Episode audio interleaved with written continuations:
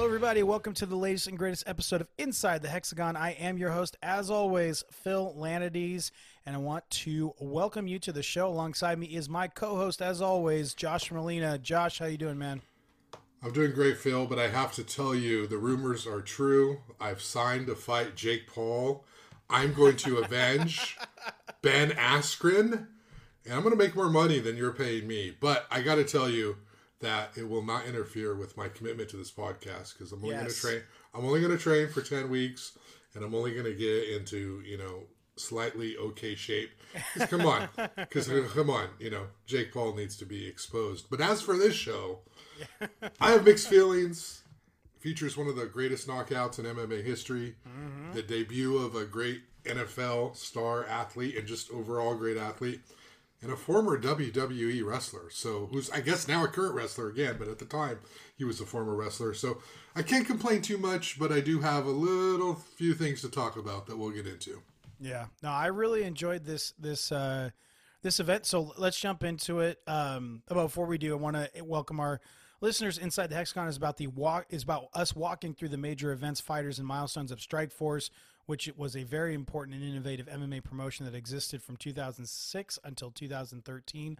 On the episode today, we're discussing Strikeforce Miami, the promotion's first event in the Sunshine State.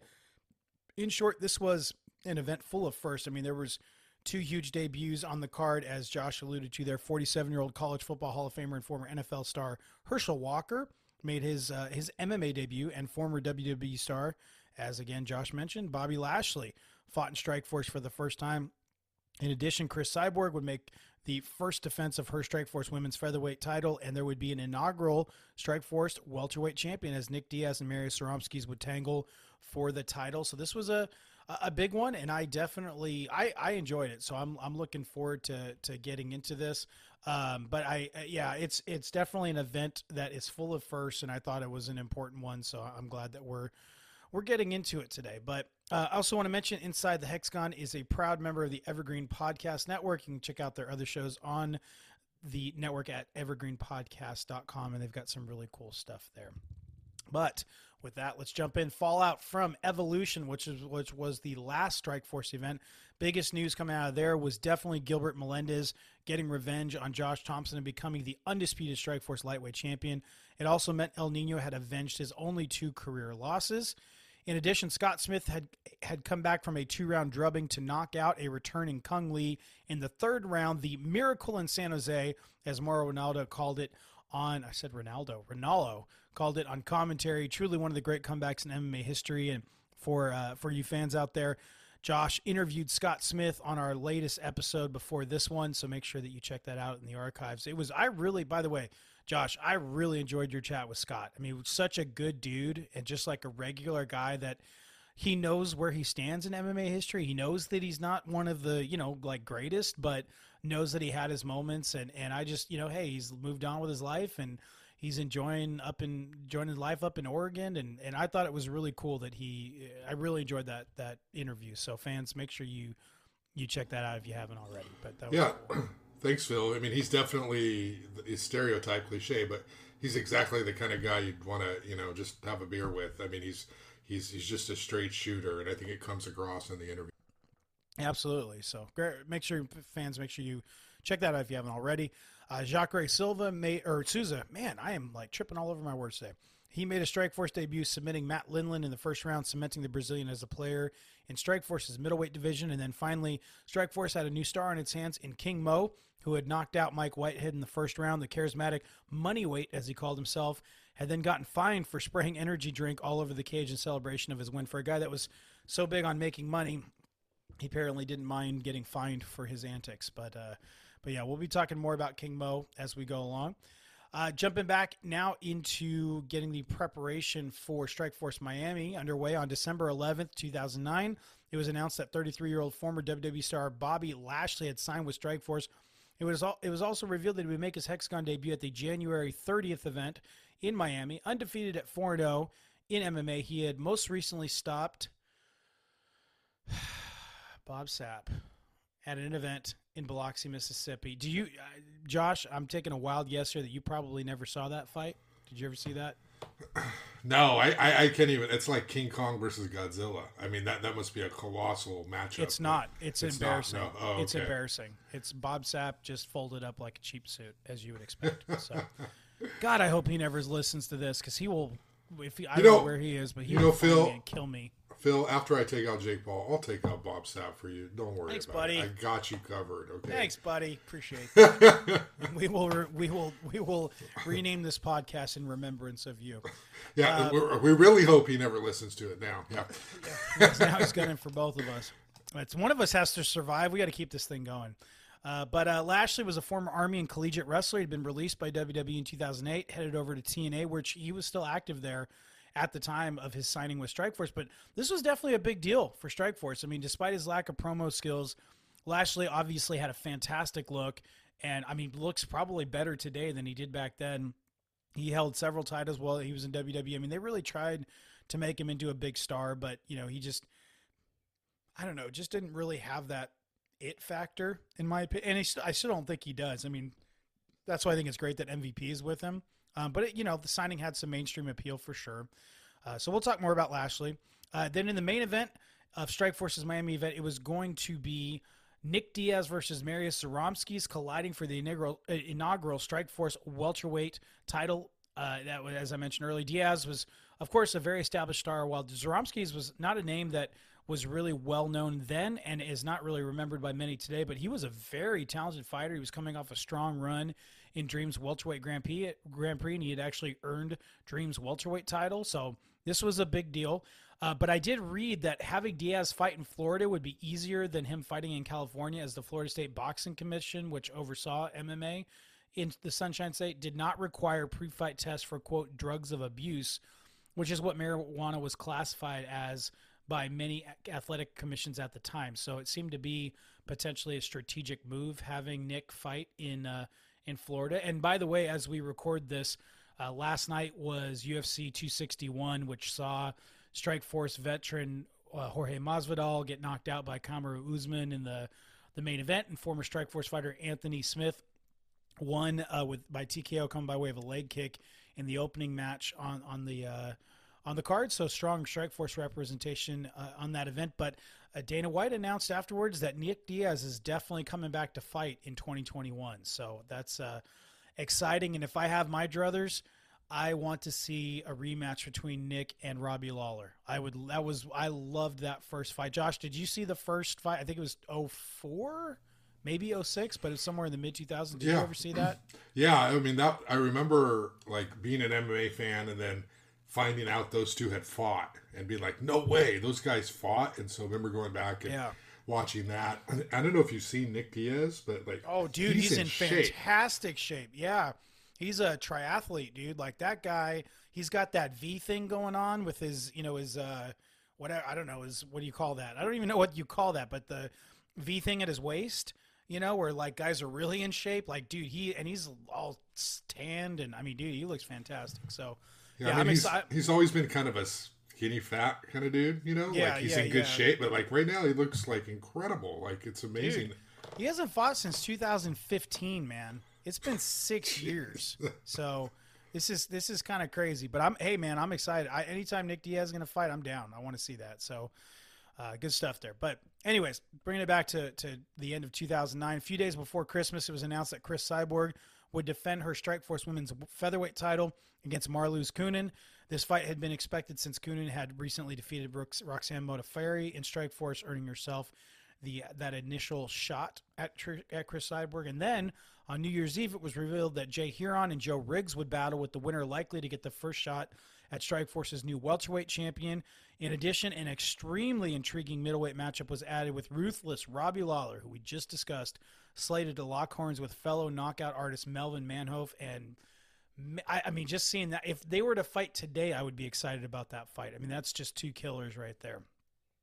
But then finally, really the big news from this was Herschel Walker. I mean, he would be making his M M A debut at, Stri- M M A debut at Strikeforce Miami, and this was a big, big deal. I mean, his list of accomplishments, second to none. nineteen eighty-two Heisman Trophy winner, three-time All-American at the University of Georgia, widely considered to be the greatest, still to this day, considered to be the greatest college football player of all time, a college football Hall of Famer. He also, dude, He made the U S Olympic bobsled team in nineteen ninety-two while still active in the N F L. I mean, that's just like crazy athlete right there, you know? I mean, that's just insane. And he's also, his N F L career was never, you know, what what his college career was. I mean, he he put some miles on his body in the U S F L, but he was part of, I believe he was part of the trade. It was like one of the biggest trades in N F L history, and it laid the foundation for the Cowboys eventually getting like Emmitt Smith, I think Troy Aikman, like they, they, it, it basically set them up to be the team of the nineties, basically. But a uh, little little footnote there. Well, I, I don't know. I mean, it sounds like you're describing Tim Tebow here when you're talking about the greatest college football player Shut of all up. time. Shut you know, up. hey, hey, hey, I, I don't see um, Herschel Walker trying to hit a baseball. I mean, that's the hardest thing to do in sports. No, I'm just joking. Obviously a huge coup, a major deal. We're going to talk about it. forty-seven years old. Amazing. That's unreal. And the shape he was in when you saw him in the cage, mm-hmm. it's just, it's, you know, he's... And he, he's a vegetarian. All he does is push-ups. Like, he's like the craziest, freakest athlete. You know? uh, he's, well, it's, he's one of those guys, it's genetics. You yeah. know, I'm like, I know he works hard. I'm not trying to take away from that. But there's, dude, if I did what he did, if I worked as hard as he did, I still would not be, you know, anywhere near that. So... he's just a freak athlete that worked really, really hard and, you know, got everything he deserved for, for sure. But uh, I wanted to mention Strikeforce was certainly looking to get as much firepower out of having a world-class athlete like Herschel Walker appear in its cage. And that the, the Hall of Famer did tons of media leading up to the fight, including four separate appearances on four different shows in one day on E S P N. So this was a, a really big coup uh, for the promotion. But during those media appearances, Walker expressed his desire to see M M A become an Olympic sport, which has definitely been mentioned off and on over the years. And I'm, you know, look, it's pretty ridiculous that a, quote, sport like curling makes the cut, you know, but not M M A. Uh, but as we record this just a few weeks ago, jiu-jitsu is going to be included as a sport in, tw- in the twenty twenty-four Olympics, which I'm really excited about. And I think that's long overdue. So, you know, maybe M M A isn't far behind. And any thoughts on that, Josh? Yeah, I don't know. I mean, M M A's so, I mean, obviously it's come a long way, but when I think of the Olympics, I think of the pure athleticism behind these people who compete. And there's a lot of subjectivity in M M A. I, I just don't know how that would be. I don't know. I, I don't know how they would judge it, how they would score it. I think it's ripe for for uh, the wrong people to win. I mean, we've obviously seen boxing, which is the most comparable thing. These horrible decisions. Um, they have computers that sort of like add up the points, but there's a little bit of an X factor. So I don't, I don't know. I mean, if it's like pure M M A, I mean, we're going to see the wrestlers sort of dominating. I mean, it's a knockout. I don't know. Uh, jiu-jitsu, I think that's fantastic. I, I think that's perfect. That's, you know, we have judo. Why not jiu-jitsu? That's great. I think M M A might be too violent to be an Olympic sport. I, mean, I don't know. You know, that's a, that's an interesting point because boxing, they, they you know they wear the headgear and you don't see a ton of really brutal knockouts in in Olympic boxing. So, you know, do you, that's an interesting point. It really is. Um, and then, but obviously, nobody that's with the U F C would be, you know, would be part of this. This they all have to be amateur athletes, right? Yeah. Oh yeah. Well, although hey, N B A. I mean, it was ninety-two was the first year that they allowed pro players Uh, to be able to play for their teams, and they still do. So why wouldn't you be able to do that for, you know, M M A fighters today? So I, but then I, I would think a guy like Dana would fight against this because then you might see like pay-per-view matchups that you want to set up, right? You know, yeah. or, or Bellator, you know, like, like some of these Russians in Bellator that are part of like Fedor's team that are just, you know, taking all the belts. And, you know, you, now we got U F C versus Bellator, which all the fans want to see. But Dana, you know, probably doesn't want to see that. So, it, yeah, I hadn't really thought about that. I was just like, yeah, come on. These other comparable sports are doing it. Why not M M A? But I guess it's more complicated than that. So, so you want to, does anybody want to see Conor McGregor go win a freaking gold medal? I mean, give me a break. That's yeah, that's a I good mean, point. And some of the M M A guys, they'd go in there and tear it up, just like the N B A people do. But I just don't, I just don't know how you do it. It's so violent, and uh, it would just disrupt, I think. Now, if you had pure amateur athletes on the rise, that's one thing. You know, I could see that. But having the pro people do it, I don't know. Yeah. All right. Well, we'll see what happens. But uh, anyways, back to where we're at. About a week before the event, Bobby Lashley finally had his opponent confirmed. I read that it was supposed to be uh, uh, Shane Del Rosario, and then it was supposed to be Johan Banks, and that fight was not approved by the Florida Athletic Commission. Then veteran fighter, fighter Jimmy Ambrose got the call, but he was removed for unknown reasons. Instead, about a week before, it was confirmed that U F C and tough veteran Wes Sims would be taking that slot. And, you know, not an elite fighter by any means at all, but Sims was, was experienced and very entertaining, so this was going to be a good test for Lashley for sure. And lastly, Uh, the day of the event, E A Sports announced that Diaz, Zaromskis, Riggs, Manhoef, and Lashley had all been added as playable fighters to the E A Sports M M A game.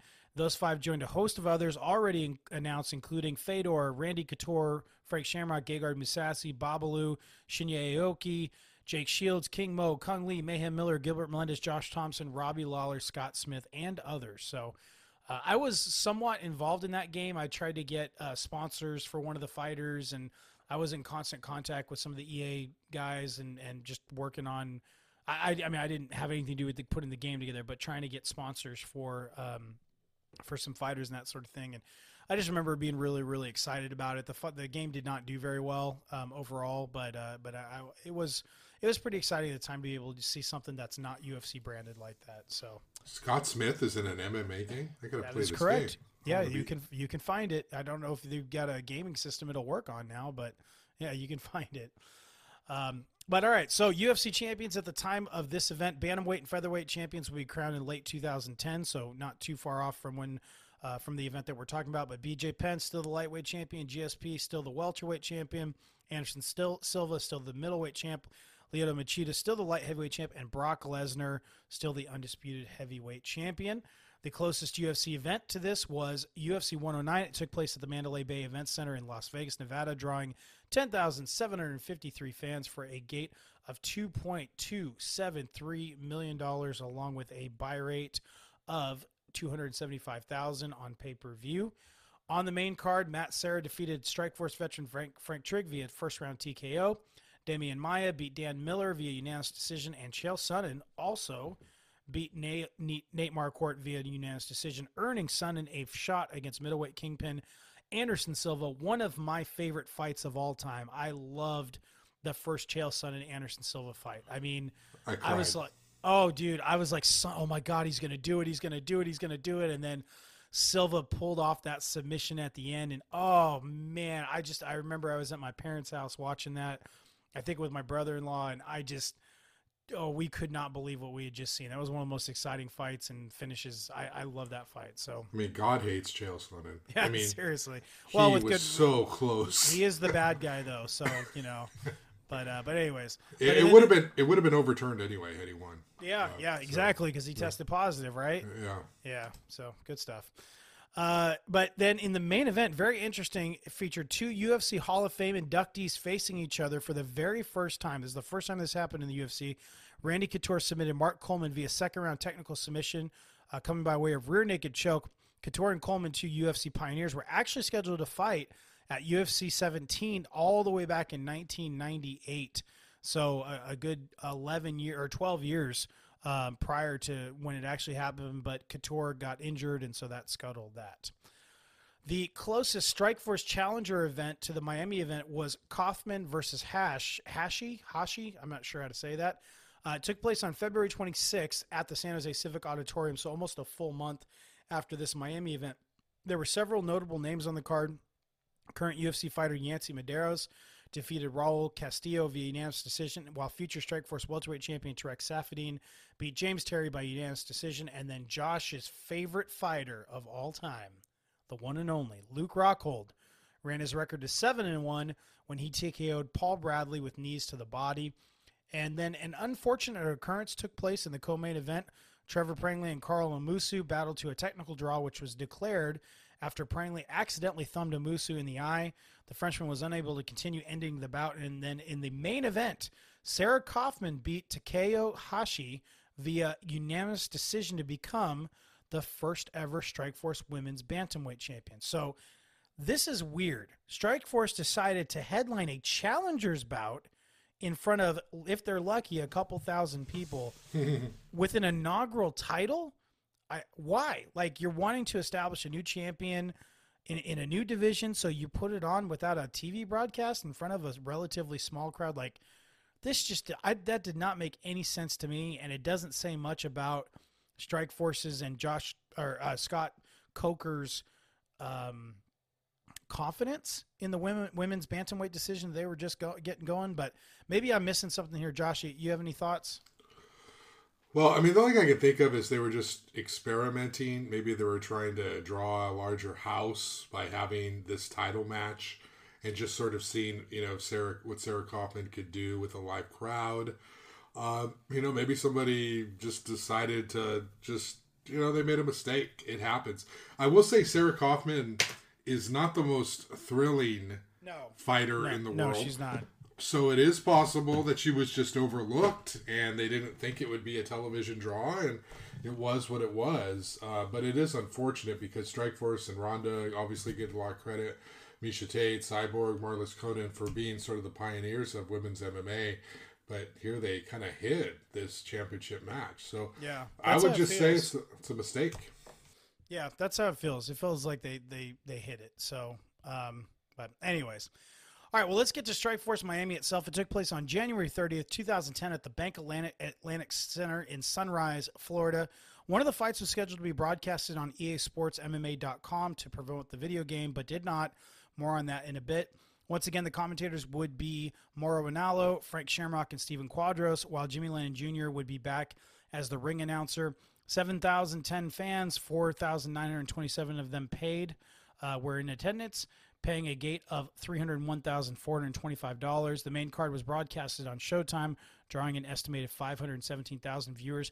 Before we get into the undercard, I did want to mention, just before I forget, I really thought that Steven Quadros was really coming more into his own, that as, you know, these three I felt were gelling pretty well, and that there was, you know, that first one I didn't feel like Quadros really fit in or did, you know, did super well, but I felt like they were gelling, the three of them, and, and that there was a real rapport there. So I, I enjoyed the commentary more on this one, uh, definitely more than their first one. But and, and and he wore a lot less makeup. He did have more less that. makeup on for sure. He less looked less uh, cadaver-like for sure. So so that was good. Uh, but the undercard, only a couple fights we're going to touch on, uh, or you were going to speak to at all really here. But opening about one hundred seventy pounds, Michael Burns defeated Dave Zit- Zit- Zit- Zitanek via majority decision. At one hundred eighty-five pounds, Jeffrey Kachia defeated Matt Cooper via K O, coming by way of punches at two twenty-six of the second round. Third fight, one hundred seventy pounds, Joe Ray defeated John Clark via T K O, coming by way of punches at three fourteen of the first round. John Clark makes me think of John Clark from uh, N Y P D Blue, one of my all-time favorite shows. That was the Mark Paul Gosselaar character from uh, uh, Saved by the Bell. Um, but yeah, anyways, that's, as I, I didn't even think about it as I read it. And then I said it out loud. I'm like, oh, John Clark. Well, since you brought it up, I mean, are you watching the Saved by the Bell revival? I am not watching it, but no. I am listening to the Mark Paul Gosselaar podcast oh. with, um, shoot, what's See? the guy's name? Uh, Dashel, Dashel something. He's one of the writers for yeah. the, the renew renewed one. And they're going through the original episodes of Saved by the Bell. Oh, and that's one nice. by one. And Gosselaar has never watched the show before. He has never, ever watched the show. Well, I don't so, believe that. Come no, on. he no, he's never. He said it's embarrassing to him, not because he's embarrassed about the show, but he says himself, like he's, you know, just watching himself as an awkward teenager is really embarrassing for him. So he just doesn't watch. He has never watched any of the episodes. So, um, so he's going through these like essentially kind of blind, and he's like, I don't remember a lot of it. So. Dashel does a lot of um, a lot of research, um, but they've had, you know, they've had like uh, Mario Lopez has been on, um, Elizabeth Berkley, you know, Jesse Spano, she's been on, uh, uh, Tiffany Amber Thiessen, Kelly Kapowski, she's been on, and then they've had like a bunch of like secondary people on, like they had uh, Ed Alonso who played the magician Max, like he was on, mm-hmm. um, just some care, like they, they just covered this uh, really famous episode with a nurse. And we're like, Zach falls in love with the nurse, and they had the nurse on. So like, it's, it's, it's, I really enjoy it. Like it's, you know, I really enjoy going, cause I, I was a huge fan of the show growing up. Now it's really a terrible show. Like it's really not like a no, good, no, no, no, don't, don't. It, it's, it's, a, it's, it's an amazing show. It is not, it is a very like poor quality show. And you can see when they go through and they're just like, why? Why? Like this gaping plot hole or this, you know, gape, like this just does not make sense at all. And they call it out and, you know, so they're, you know, they're, yeah. If, plus, if plus, I... Zach, plus Zach Morse is truly trash. So there, he's, he's not a good human being. Like he's really not a good dude. He so he secretly took pictures of his female friends in bathing suits and then made a, a, a, a calendar out of it and sold them. You well, know, like you not a good use, person. You can't use today's moral standards oh, to up. judge what happened in the nineties. Okay, okay. First of all, if I were ever cast with Tiffany Amber Thiessen, I would watch that show a hundred thousand million times. Um, and come on, it's Kelly Kapowski. I, I don't understand. I mean, the, they they went to prom together. How, how does he not watch this show? I mean, I, I, I, he just he he didn't he just never got into it. Did they get so. into Screech at all? How they totally turned on him and then he drops um, it? No, he you know he said uh, they said that he.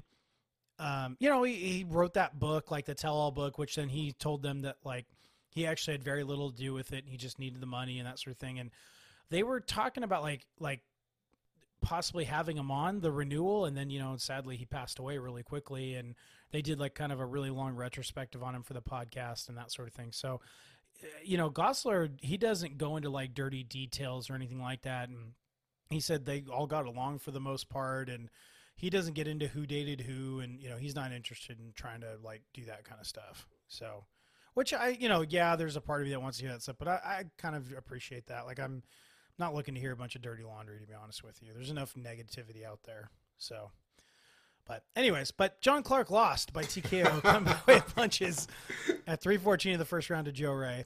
Uh, at one fifty-five pounds, David Gomez defeated Craig Oxley via unanimous decision. one forty-five pound fight, Pablo Alfonso defeated Marcos de Mata via submission, coming by way of armbar at one forty-seven of the first round. And then uh, in at one seventy pounds, Hader Hassan defeated Ryan Keena via K- Keenan come, via K O, coming by way of punch at two forty-two of the second round. Hassan would go on to compete on two different seasons of The Ultimate Fighter, and he's actually technically still an active fighter. I think he last fought in two thousand nineteen. At one seventy pounds, John Kelly defeated Sabah Humasi via submission, come by way of rear naked choke at two forty-eight of the second round. I did want to mention Sabah Humasi is a current Bellator fighter and actually just got finished by Paul Daly at a recent Bellator event. The reason I laughed is because John Kelly was the uh, the David Caruso character on N Y P D Blue in the first season. So, and essentially John Clark's character, because that was he was Andy Sipowicz's first partner on the show, and then John Clark was Andy's fourth on the show. So essentially John Clark is like a replacement for, you know, the replacement for the replacement of John Kelly. So it's ironic that both of these two N Y P D alum fought on this card. I'm just, but, I'm just happy that I was not even expecting to be thinking about Tiffany Amber Thiessen. And you made it happen. So get rest, your head back in the, the game. Rest of the show is fine. Whatever yeah. happens, happens. Okay. All right. Uh, and then in the, the kind of, you know, as I call it, the main event of the undercard, Jay Hieron defeated Joe Riggs via unanimous decision. As a reminder, the winner of this bout would likely be the first challenger for whoever won the title in the night's main event. Uh, if that was Riggs and then Diaz won, it would have set up a long-awaited rematch for these two from their previous U F C fight, which Riggs had won. But then as detailed during our interview episode with Joe Riggs, which is available in the archives, the two got in a fight at the hospital afterwards. It's an insane story. Make sure you check it out, inside the hexagon dot com, or you can just download, you know, go back in our archives and download it from wherever you, you get your podcasts. Uh, but anyways, Hieron was eighteen and four coming in. He had won six straight fights dating back two and a half years. He had made a Strikeforce debut at Carano versus Cyborg, beating uh, U F C vet Jesse Taylor by unanimous decision. Riggs at thirty-two and ten was also on a winning streak, having been victorious in four straight, which included Strikeforce wins over Luke Stewart and Phil Baroni. Uh, this I could not find video for this. It was supposed to be broadcasted on E A Sports M M A dot com, as I mentioned, but an overloaded server went down, preventing fans from seeing the scrap.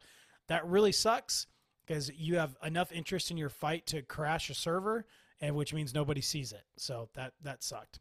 Uh, but M M A Weekly provided commentary on the action, so we we do that have that here. Fans got pretty restless in the first round, but things really began to pick up in the third.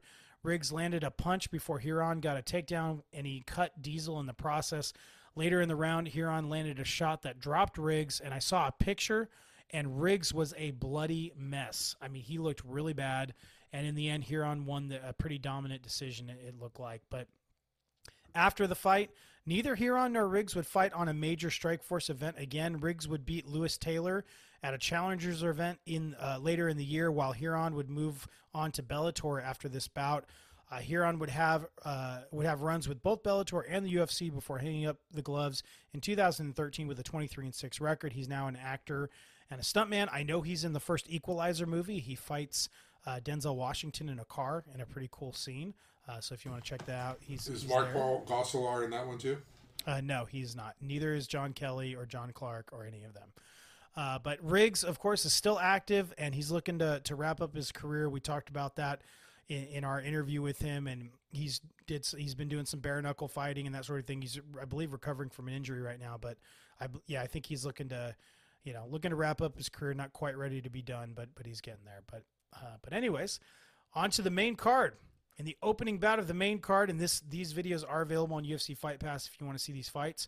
In a heavyweight bout, Bobby Lashley defeated Wes Sims via T K O, coming by way of punches at two oh six of the first round. Lashley, of course, as we discussed, has, had been a major star, or not a major star, but he'd been a star in W W E, though many would have would say he hadn't reached his potential with a lack of charisma and speaking skills holding him back.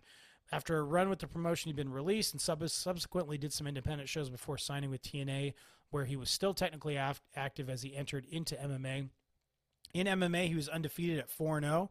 He was supposed to face Ken Shamrock in his second fight, but Shamrock tested positive for steroids. No, I don't believe it. At least and they cut his eye training before the fight. Yeah, yeah. Well, that would have been better than testing positive for steroids before the fight. Uh, but Lashley fought Clay, big, Clay, Clay Guida's big brother Jason instead and beat him. And then in the, his third fight, Lashley took on Strikeforce vet Mike Cook and submitted him with a twenty-four second guillotine choke. And this was interesting. Apparently, Cook had irritated Lashley by wearing a luchador mask to the cage. And afterwards, Lashley said, quote, "I'm here for business. I'm here and everyone wants to and tries to make fun of the wrestling thing. I'm real. If they want to play around, I'll knock him out or choke him out. And that's what I did. I choked him out and made him pay. Now he can go put the mask back on and have fun with himself." End quote. So I'm like, dude, if that Lashley had showed up in W W E, maybe it would have been a different story that first time around. But uh, Sims at twenty-three, twelve, and one was a charismatic, if underwhelming, fighter at six eight. He had height, but he wasn't particularly agile or powerful. Um, but a Hammerhouse product who had trained under Mark Coleman, Sims had had a controversial run in the U F C from two thousand three to two thousand four. During that time, he'd been D Q'd in a fight against Frank Shamrock for stomping on his face while he was on the mat, which was illegal, which I remember that fight. Not only did he stomp on his face, he actually had his hands on top of the cage. Remember, he was six eight and was stomping down on on Mear's face. I remember Mear's like jaw and like just, it was pretty ugly. And Mear didn't get up like all angry, like he was really hurt. So they D Q'd Sims, and Sims got a, you know, got got got the loss there, and then they were rematched, but Sims broke his arm, and that fight the fight was pro postponed. And once they did fight again, Mear knocked him out in the second round. And then after that, Sims had faced Mike Kyle, who bit Sims on the pec while he was caught in a guillotine choke. Oh man. The ref didn't catch it, and Sims was stopped with punches at four fifty-nine of the first round. And I remember the, you know, they did the where the fighters are the refs holding the fighters' wrists and about to raise their hands, and you can see the bite mark on his pec. Like Sims is pointing to his chest. I mean, like, dude, this is B S. That dude bit me. So, uh, but Sims was technically coming off three straight wins, but that didn't include getting choked out by Justin Wren on season ten of The Ultimate Fighter the previous year, since that was a quote, you know, uh, they look at those as exhibition fights. But Sims was taking the fight on a week's notice and was not in great shape, and, and it showed. I feel like if you get bit on, a, on your pec in an M M A fight, like, all bets are off. Like, I think you can, you could, you could, like, fight back. I mean, I, I just think that's so unfair. You know, if somebody does that, I think you need to fight back and, you know, not, not count on the referees to do that. But then again, it is Mike Kyle, so I guess people learn to expect that. I do want to uh, talk a little bit about Sims and uh, Lashley, and this is from uh, the Wrestling Observer, the newsletter at the time. You know, we're sort of talking about how Lashley was the pro wrestler, ex-pro wrestler at the time, but the Wrestling Observer notes that Sims was the one with the personality. I'm going to read directly here. The funny part is that Sims was the guy running around playing pro wrestler all weekend. Sims, who has done some indie wrestling and tried out for W W E in two thousand four without getting picked, came off last season of The Ultimate Fighter where he was always in his Brutus Beefcake character. Here he was more playing Big Bully, showing up with a big scowl and with sunglasses on. He made a sing in the ring after the stoppage. He went to the post-show press conference and looked like he was shooting an angle for T N A. Shoving Lashley, challenging him to another fight, and then doing press interviews saying Lashley illegally grabbed his throat, saying that Lashley is going to be back working security because he doesn't cut good enough promos to make it in pro wrestling, and made steroid accusations against Lashley. So that's a little interesting, you know, backstory that this Sims guy was um, quite the character. Yeah, he definitely was. He had more personality than Lashley. You know, that's for sure. But uh, it did not do him any, any good in this fight. In this fight. Um, Sims, who, by the way, was wearing, like, the, the tight shorts, like, not, dude, bad, no, bad. Um, just not a good look. But um, this would be pretty quick. Solid, if easy takedown for Lashley early on. Some good right hands from top position for the former W W E star. Sims had a decent guard, but Lashley was in full control, and he started dropping some heavy right hands. And after Sims turned his back, the ref stopped the fight. It might have been a little premature, and Sims did protest, like uh, Meltzer said there, but it was more due to Lashley having him by the throat while he was punching him. And, you know, the ref had warned him several times about the uh, – had warned Lashley about grabbing him. And then, you know, Sims – I really think Sims had a point. I don't think it would have changed anything. Like, he wasn't – it was more like he had his thumb on, like, the side of his throat. It's not like he had his hand, like, wrapped around his throat and was holding him there. But, you know, you're not allowed – to do that. But if he had slipped his thumb down three inches, it would have been like on his chest and it would have been fine. So yeah. It was, I, you know, he had a point technically, but I don't think it changed the fight at all. Yeah. Well, you know, my biases, Phil. Sims was just too out of shape for me to take him seriously. I mean, you're going in there against Lashley. You got to come in in better shape. Now I know he took the fight on uh, short notice, but if you're an M M A fighter, I mean, you can't be walking into the cage with creases in your back. I mean, you need to stay in better shape.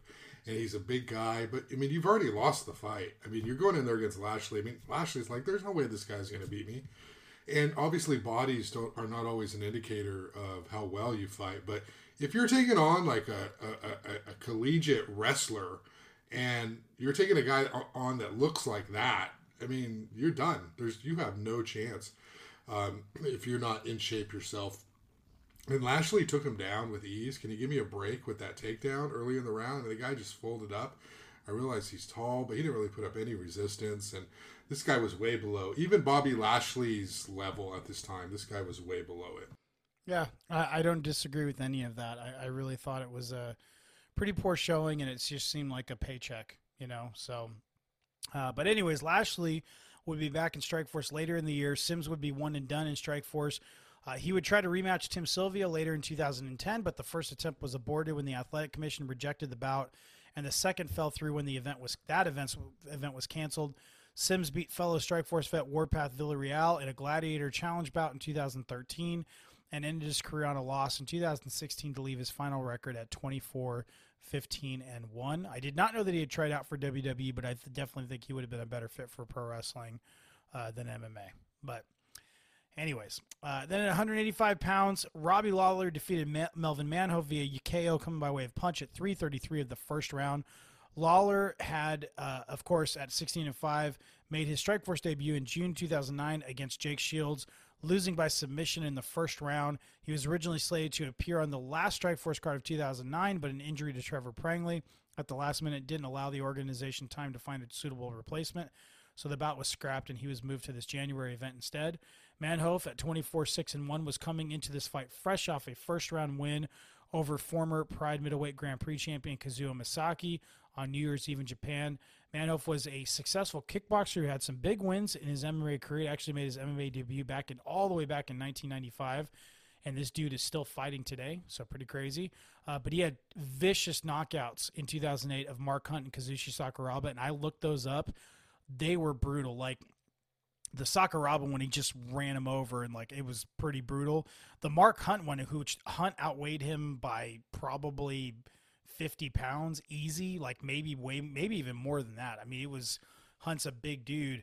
And and he hit him with this left and then this right and just put Hunt's lights out. So Manhoef carried a lot of, of power. I mean, the guy had dynamite in his fist. So this one, you know, really had violence written all over it. But, you know, as we get into the fight, oftentimes when you match up two killers like this, the fight can actually end up being pretty boring because neither fighter wants to take a risk. But that was not the case here at all. I was excited to watch this fight, even again, even knowing what was going to happen. But it was all fireworks. And, yeah, I, man, I'd be excited to see this fight even today. I, I would still be excited to see this fight. But Moro pointed out that uh, seven of Lawler's uh, seven of Lawler's victories had come inside the opening round, while twenty of Manhoef's had come in the opening frame, which is just crazy. But as they got started, good body and leg kicks from Manhoef early on as the two felt things out. And, um, uh, Josh, I wanted to ask, did you see Lawler pretend like like he was hurt to draw Manhoef in, like he – did that thing where he kind of like danced away and like kind of rolled his head like he was mm-hmm. hurt? Did you catch that? Yeah, I saw him do that, and I think it might have been Quadros who also said, or maybe Ronaldo, very uncharacteristic of, of Lawler. It wasn't I, gamesmanship. He wasn't trying to show him up. I think he was trying to draw him in. Yeah, he's trying to get him in, you know, to counterpunch him or something like that. But, you know, Robbie Lawler, uh, you know, he doesn't joke around like that in fights. So it was kind of funny to see him do it for sure. Yeah, I, I, I really think he was trying to make Manhoef think he was injured. So, uh, but Manhoef started opening up just, I mean, he was tenderizing Lawler's lead right leg. And Lawler was clearly hurting. He switched stances, but he was just getting picked apart. And this was a repeat of the Lawler-Pete Spratt fight. Uh, where Ruthless was getting leg kicked so much that he ended up getting injured, and that was the end of the fight. I mean, it, it was it was you should look that if you haven't seen that, you should look that up because it's it's pretty crazy. But all of a sudden, I mean, it was all Manhoef, and then all of a sudden it was over. Manhoef kicked Lawler's right leg again so hard that Lawler switched stances in this very smooth move, and then he shot out this like overhand right that stunned Manhoef. And Lawler sees he's hurt, rushes in, lands a left hook uppercut that just shuts. I mean, just shuts the lights out. And Manhoef was out. His eyes were rolled into the back of his head. They were open. He was asleep. And it took a long time for him to get up. And Lawler was clearly hurt. I mean, he was limping very noticeably. Uh, immediately went over and shook hands and bowed in respect to Manhoef's team, which I thought was really, you know, obviously very classy. Uh, the fight stats showed that Lawler literally landed one standing strike and one ground stri- strike, and they were the two that finished the fight. And Mara brought up the miracle in San Jose, and I was thinking the same thing. I mean, it was pretty much the Kung Lee Smith fight, the Kung Lee Scott Smith fight inside of one round instead of three. But what a comeback. One of my all-time favorite Strikeforce fights. Josh, what did you think? Wow. Thank God that for Lawler's sake that he knocked him out, because if had he not, I don't know that he'd be around today. I mean, Manhoef was just killing him with these these legs, like to the point where Robbie was going to collapse. I mean, he would swing in his yeah. legs back. I don't think forth. He would have lasted Just... much longer. I really don't. Yeah, no, th- there was no way he was going to keep standing up. He would have fallen, and then it would have been a grounded pound kind of thing. Uh, but I mean, it was it was actually kind of cool to watch to watch somebody who was that good. Uh, you know, Manhoef was so good with his leg strikes, and Lawler just had nothing to do but just sit there and take them. And Lawler's a tough guy, um, but the thing is, Lawler had not been hit in the head in any of this. It was physical pain, and I'm sure it was maddening, but his head was clear.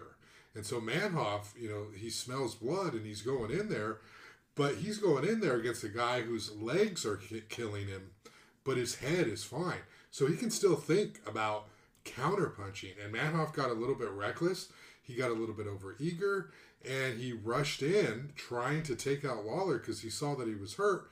And Lawler is just timing him. He's just looking. He's like, if I can hit this guy before he hits me one more time, I'm going to take him out. So even though he was in trouble, he was all there mentally in this game. So he just knocked him. I mean, he basically, Manhoef was stuck between that space between life and death. I mean, he was like trying to rise. He was trying to get up. His body was like he couldn't. It's like he had sleep paralysis or something. Like his eyes were open, but he couldn't move. And uh, it was kind of scary, actually. He just, his eyes were bugging out and he looked really bad. Um, and then Lawler's pounded on him and the referee's got to tackle Lawler and like get him out of there. That was kind of cool. He like, he like jumped in there, rolled with him.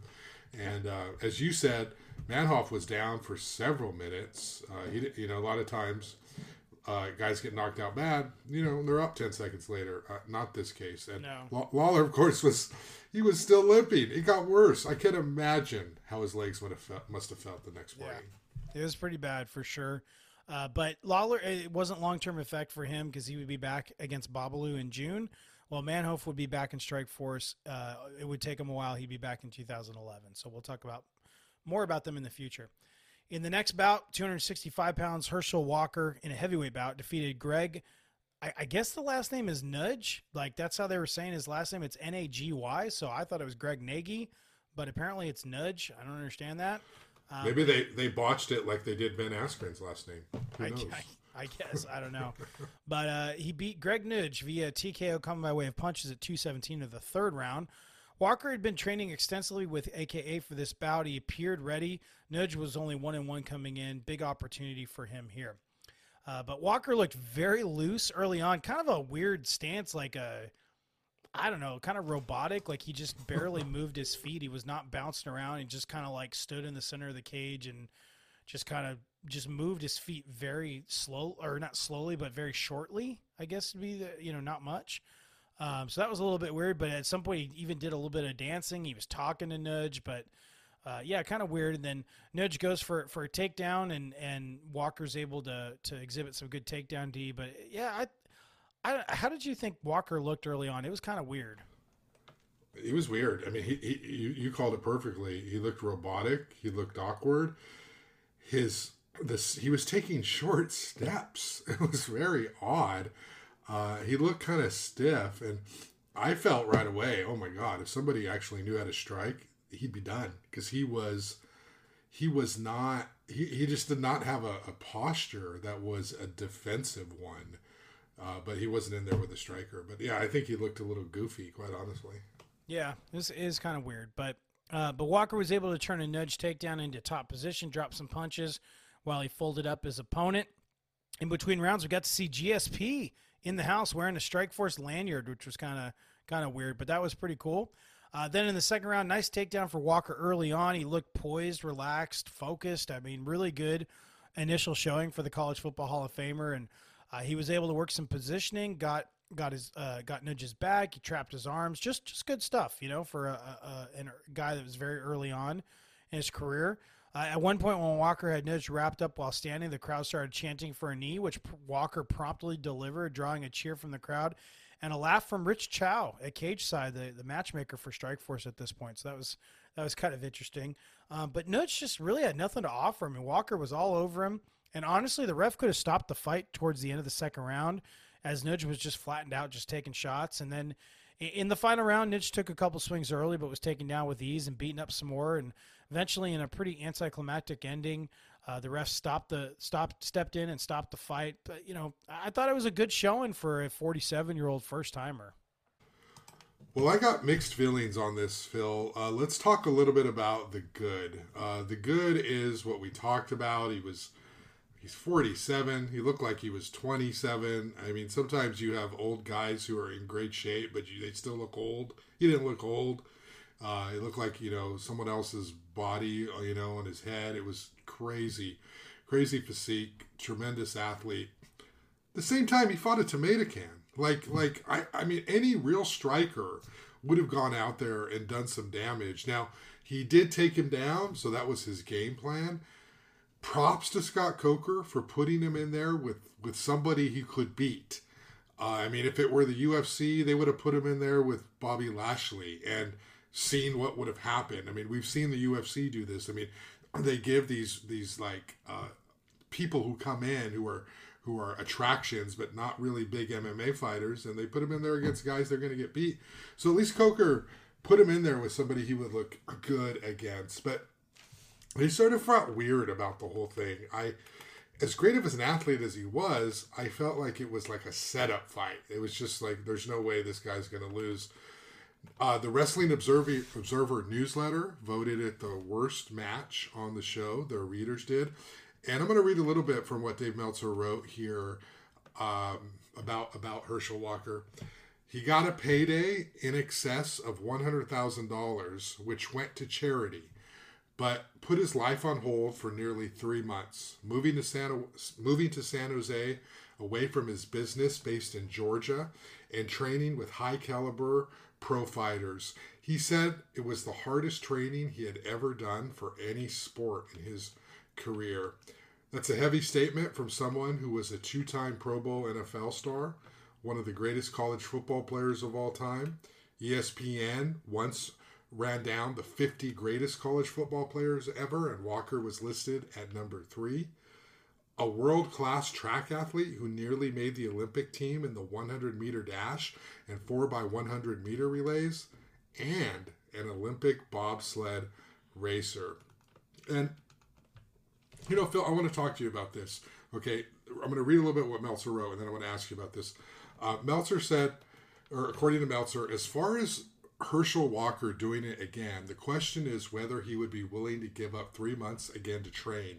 The reality is, at his age, time is likely too far against him being able to become a top fighter, even though trainer Javier Mendez said he could make him an elite fighter in three years, and if he was twenty-two or twenty-three today, that with his athletic ability, he would become the greatest M M A fighter who ever lived. Now, that's Meltzer saying that what Javier Mendez said. What do you think? In two or three years, could he have been great? And if he started younger, Phil, do you think he could have been the greatest ever? If he had started younger, I think he could have been, just because as a pure athlete, there's almost nobody that would be able to touch him, you know? So, if yeah, I could see that. Making him an elite fighter in three years, yeah, but he just had too much going on. I mean, there he was just too busy. Like, I, I don't think he would have stopped and made the time to be able to do that, you know? And so, yeah, I, I yeah, sure, both of them could be true, but number one, there's just no way to know, and number two, it, it just wouldn't happen, and it didn't happen, you know? Yeah. So, I mean, I think uh, a guy like Brett Rogers would have knocked him to next week. Yeah, yeah, yeah. I, I think he would have been better off fighting light heavy if he could make that weight. But yeah. Mm-hmm. Anyways, I mean, regardless, Walker would compete one more time in M M A for Strikeforce. It would be three hundred sixty-four days after this fight, so, and that would be it. Uh, Nudge would compete one more time in M M A, losing a few months later, or after this bout, to end his career at one and three.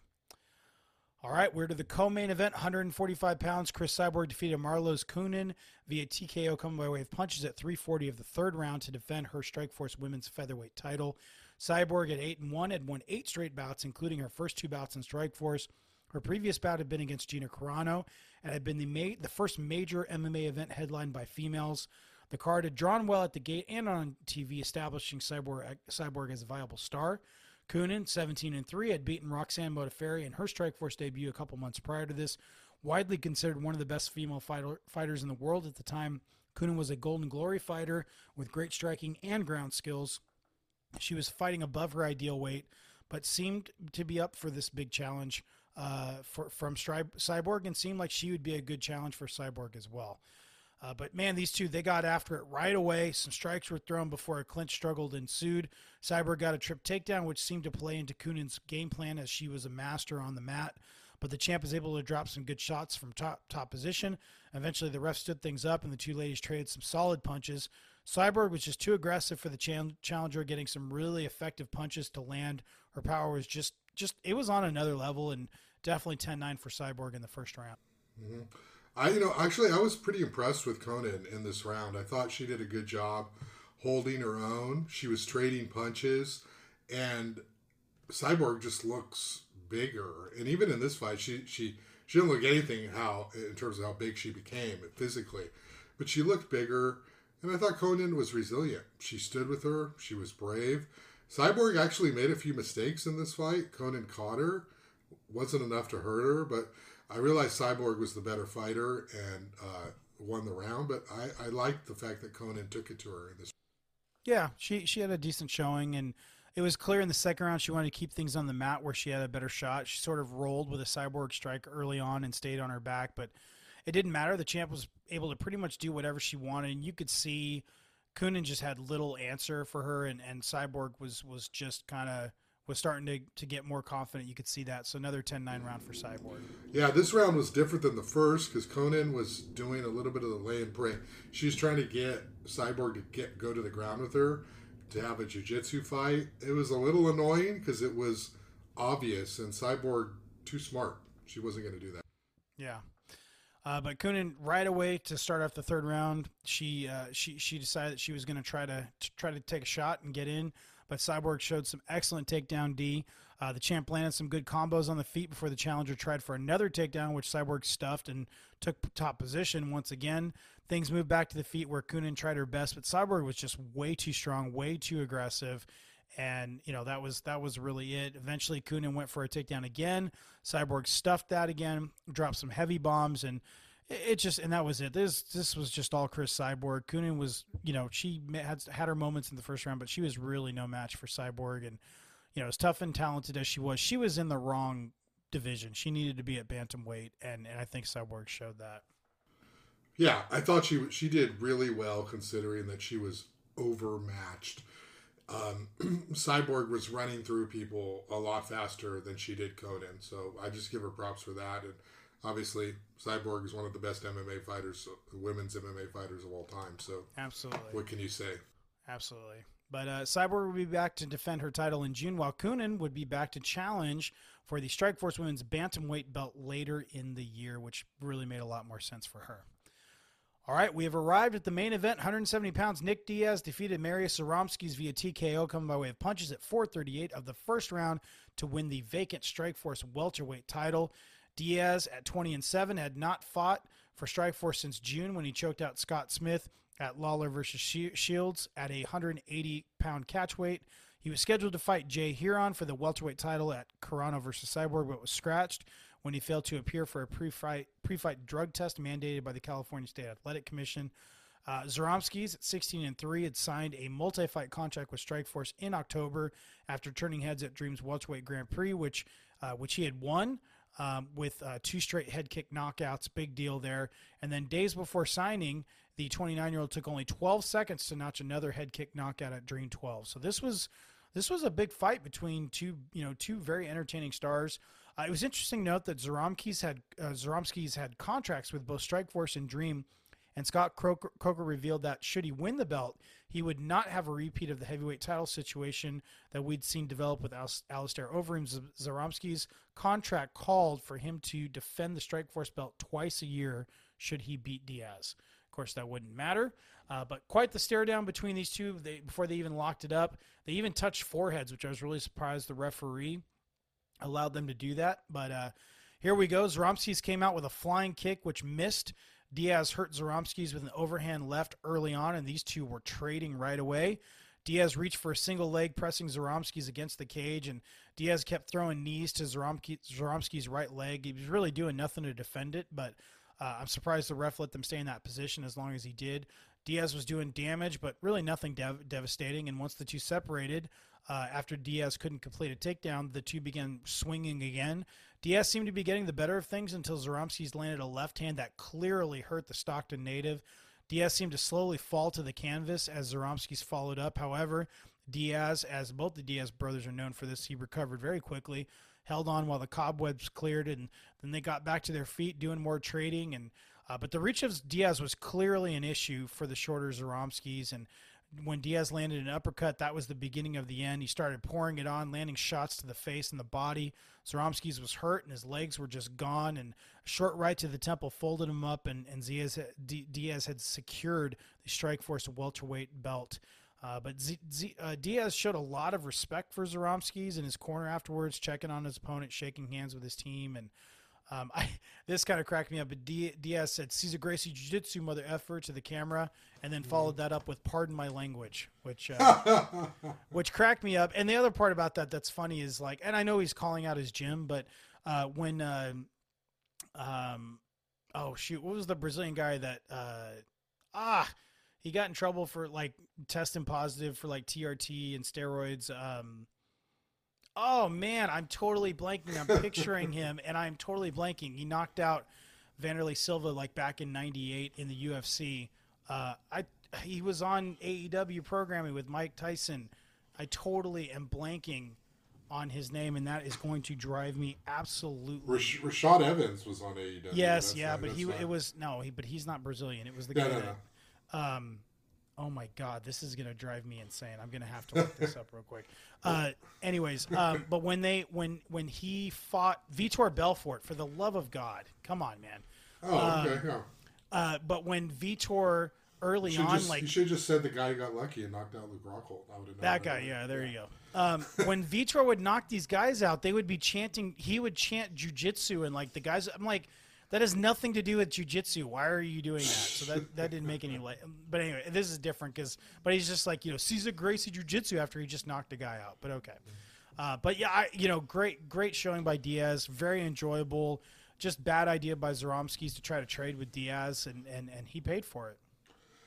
First of all, I had no idea Vitor Belfort was on A E W. So somebody he missed came the out. Promotion. Do you know what I'm talking about? He came out with uh, Henry Cejudo and uh, um, Rashad Evans when they were going to confront Chris Jericho, yeah. like several months back, and mm. and that was, uh, but yeah, he Vitor was with him, and the the commentators didn't know who he was. Clearly, oh did not goodness. know who he was because they didn't call him out at all. I'm like, dude, oh.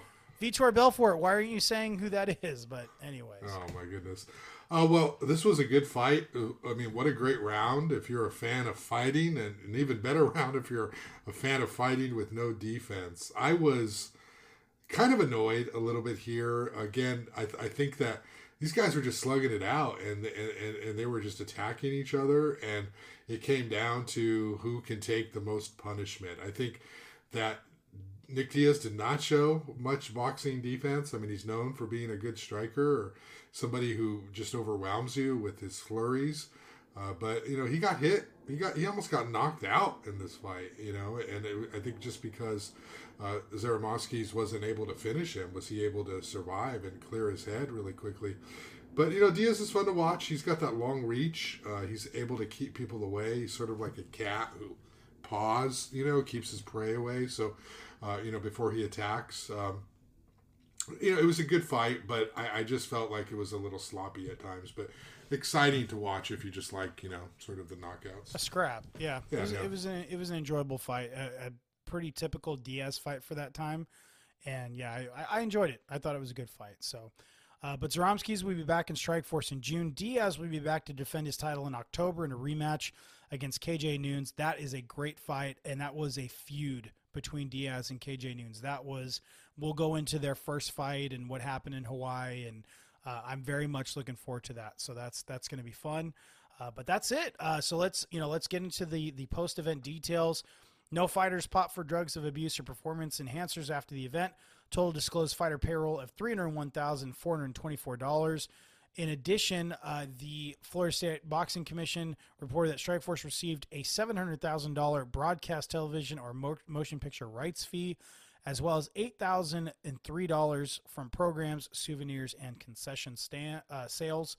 Nick Diaz, for the salaries, he took home one hundred K, while Mariusz Zaromskis got thirty K. Uh, Cyborg got thirty-five K, while Marloes Coenen only got two thousand. Herschel Walker got six hundred dollars. Um, so that doesn't make sense, but when you put it where, I guess Meltzer said he got one hundred thousand and then donated that to charity. Coker said he believed at the post-fight press conference that Walker donated his purse to charity. So if he only got six hundred bucks and get donated to charity, that's not, you know, um, that's not one hundred thousand obviously. But yeah. uh, what Robbie Lawler got one hundred K, while Melvin Manhoef took home five K. Uh, Bobby Lashley got fifty K, while Wes Sims got twenty-five K. I, you know, I, I just, I have to believe that Coenen didn't get two thousand. You know what I'm saying? Like, they disclose a certain amount, But it's clear that, like, these guys had to be getting locker room bonuses. I mean, there's just no way a title challenger got two thousand. Like, it just does not make sense. Yeah, I mean, if if these this pay scale is correct, it proves why M M A needs a union. It's there's too much of a disparity. Uh, it, it, disparity. It's too much. Melvin Manhoef, who, you know, you talked about being this international star, five thousand dollars. Are you kidding me? That's insane. That's ridiculous.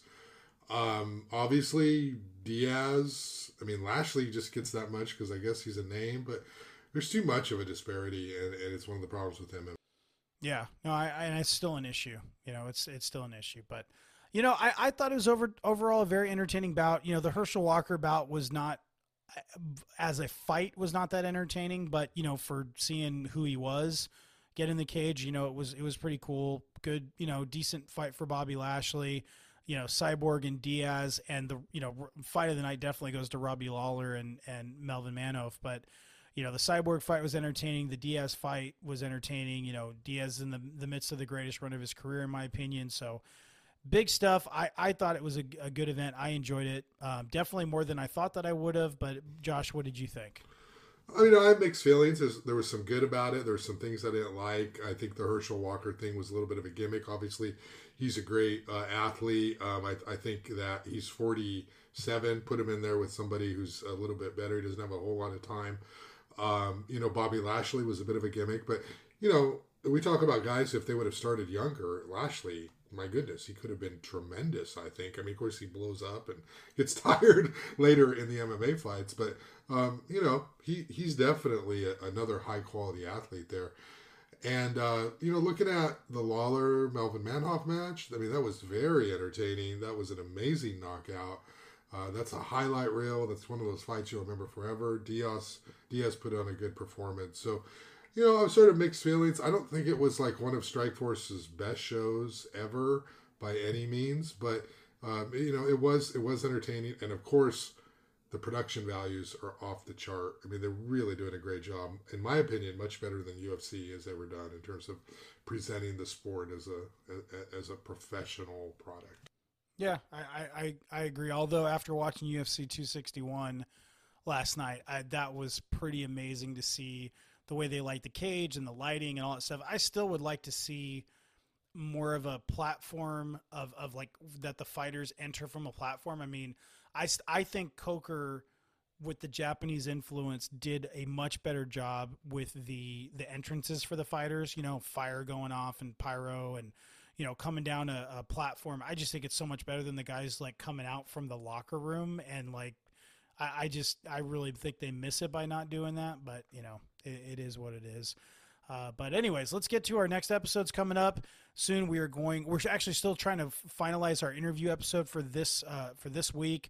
Um, it, we do have somebody and he's agreed to come on, but he just, we haven't gotten a time locked down yet. So we're working on that. We'll let you know as soon as we do. After that, we will be covering Strikeforce Nashville. Once again, this is one of the most em- uh, memorable events in, in Strikeforce and probably M M A history as a whole. Uh, remember, this is the event where you have the brawl in the cage after Jake Shields beats uh, Dan Henderson. So it's huge, a big deal. Uh, and then after that, Jake Shields makes his Inside the Hexagon debut, and we get into the, the brawl and the fight with, with Dan and all that stuff. So there's a lot of really cool stuff there. Uh, make sure that you are checking us out on social media. You can find us on Twitter and on Instagram at the Hexagon Pod. And you can reach me if you have feedback on the show. Would love to hear from you. You can reach me at Phil at inside the hexagon dot com. But with that, we're going to go ahead and ride off into the sunset. We hope that you stay safe and you stay healthy, and we will see you soon.